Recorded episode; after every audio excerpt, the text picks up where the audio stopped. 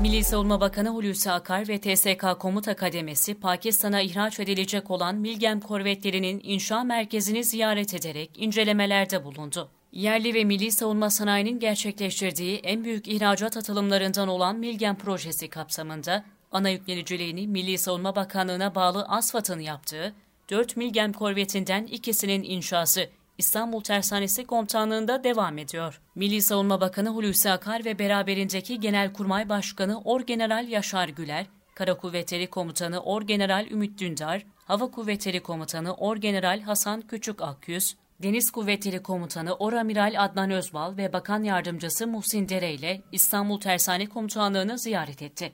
Milli Savunma Bakanlığı tarafından resmi Twitter hesabı üzerinden ziyareti ilişkin bir paylaşımda bulunuldu. Paylaşımda Milli Savunma Bakanı Hulusi Akar beraberinde TSK Komuta Kademesi ile İstanbul Tersane Komutanlığı'nı ziyaret etti. Bakan Akar, Pakistan'a ihraç edilen Milgem korvetinin devam eden inşaat çalışmalarını yerinde inceleyerek Pakistanlı subaylarla sohbet etti ifadelerine yer verildi. Bakan Akar ve Pakistan Proje Kontrol Ofisi'nden Tuamiral Ehsan Kağan butona basarak 1. Milgem gemisinin 102. bloğunu gemi üzerine yerleştirdiler.